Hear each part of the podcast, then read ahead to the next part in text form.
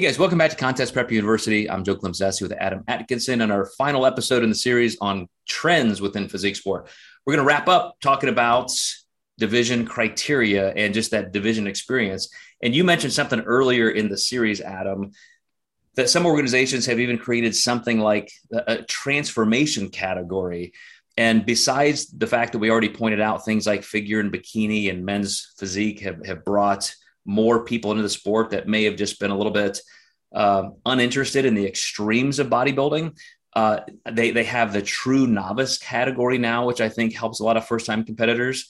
Um, besides the transformation category, which I, I, think is is also amazing, what do you think would be better ways to even broaden or be more inclusive uh, because I don't think it's watered down the sport. Initially, that was some people's concern, like, well, they're just you know making this a pageant or something. But I, I think I think people have held true to creating divisions for a purpose that that has been rewarded. You see people very interested in that. So, uh, what else do you think we could we could create or expect?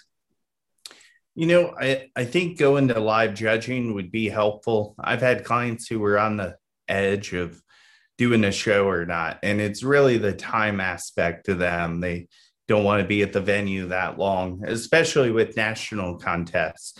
So I think, you know, time is definitely a factor for sure. Um, and then additionally, I think some of these states, um, you know, you went to the Nashville show. Um, that's starting to grow. A few years ago, though, there was nothing going on in even Tennessee in general for bodybuilding. I think there were one or two shows a year. And I think the Nashville Fit show does two a year. So there are parts of the world where we're we're not. So I think that we need to hit some states where it's fewer and far between, give give people more local opportunities to compete, even though it's increased. I still think there's some states that just aren't getting as much attention as they could be. Or some states are so big, just still logistically, it's not um, available for some people to travel to. Um, I know there's parts of Texas that could probably be reached a little bit better because um, I've got clients who travel eight or nine hours for a show because it's such a big state. well, and you know, you brought up the Nashville Fit Show. What's interesting about that is it's a women's only show. And yeah. so that also, and even the name, the Fit Show, you know, that tends to kind of soften the uh, the persona a bit. And I think that's part of that vibe is to be more inclusive. And one of the things that that I don't think most organizations do now, but but I dabbled in this 15, 20 years ago, was to make it more of a fun event. So it's not just watching people pose on a stage uh, one particular contest, I combined it with a powerlifting federation, and and between prejudging and finals, we had a bench press contest, and it was a full sanctioned event, but it was on the same day, so it gave spectators something to do while you know the, the athletes that they're there to support and watch, you know, maybe in their hotel rooms chilling out or something. One day we did an entire, one year we did an entire kids fit event. So again, between prejudging and finals, we were at a school that had a huge football field. They let us use that. We had obstacle courses, trainers out there, relay, you know, things that kids could do for fun. Because how many times are they there to watch their mom or dad compete and they're just bored shitless for, you know, 18 hours? And now you've got something to do physically, again, other than just watching people pose on a stage. I, I really think that would be a fun thing if organizations or promoters really looked at ways to make it a full day that, that's just broadly more inclusive in fitness instead of just physique.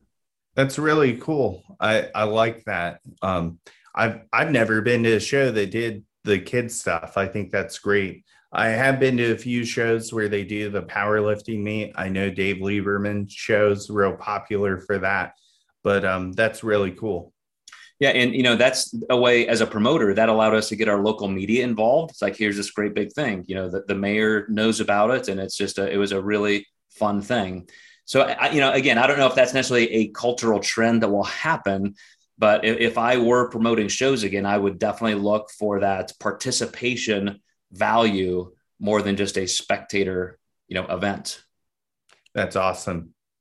Well, uh, regardless of all of that, the, I, I do believe, just to wrap up this series, that the sport at large is just moving in some good directions. You know, it, it's more inclusive now by design. There are bigger opportunities, more opportunities by design, and, and maybe just by default through you know free enterprise. People are, are you know demanding more. There are more competitors, so there are more more shows and organizations popping up, and and I just feel like there's there's that that blurring of the line where it's not necessarily just a a, a freaky subculture niche anymore. It's it's truly become uh, respected in, in a lot of ways and, and inspirational for people. Yeah, if we keep doing that, people are going to live longer as long as they're doing it properly, and they're going to motivate people to be more fit.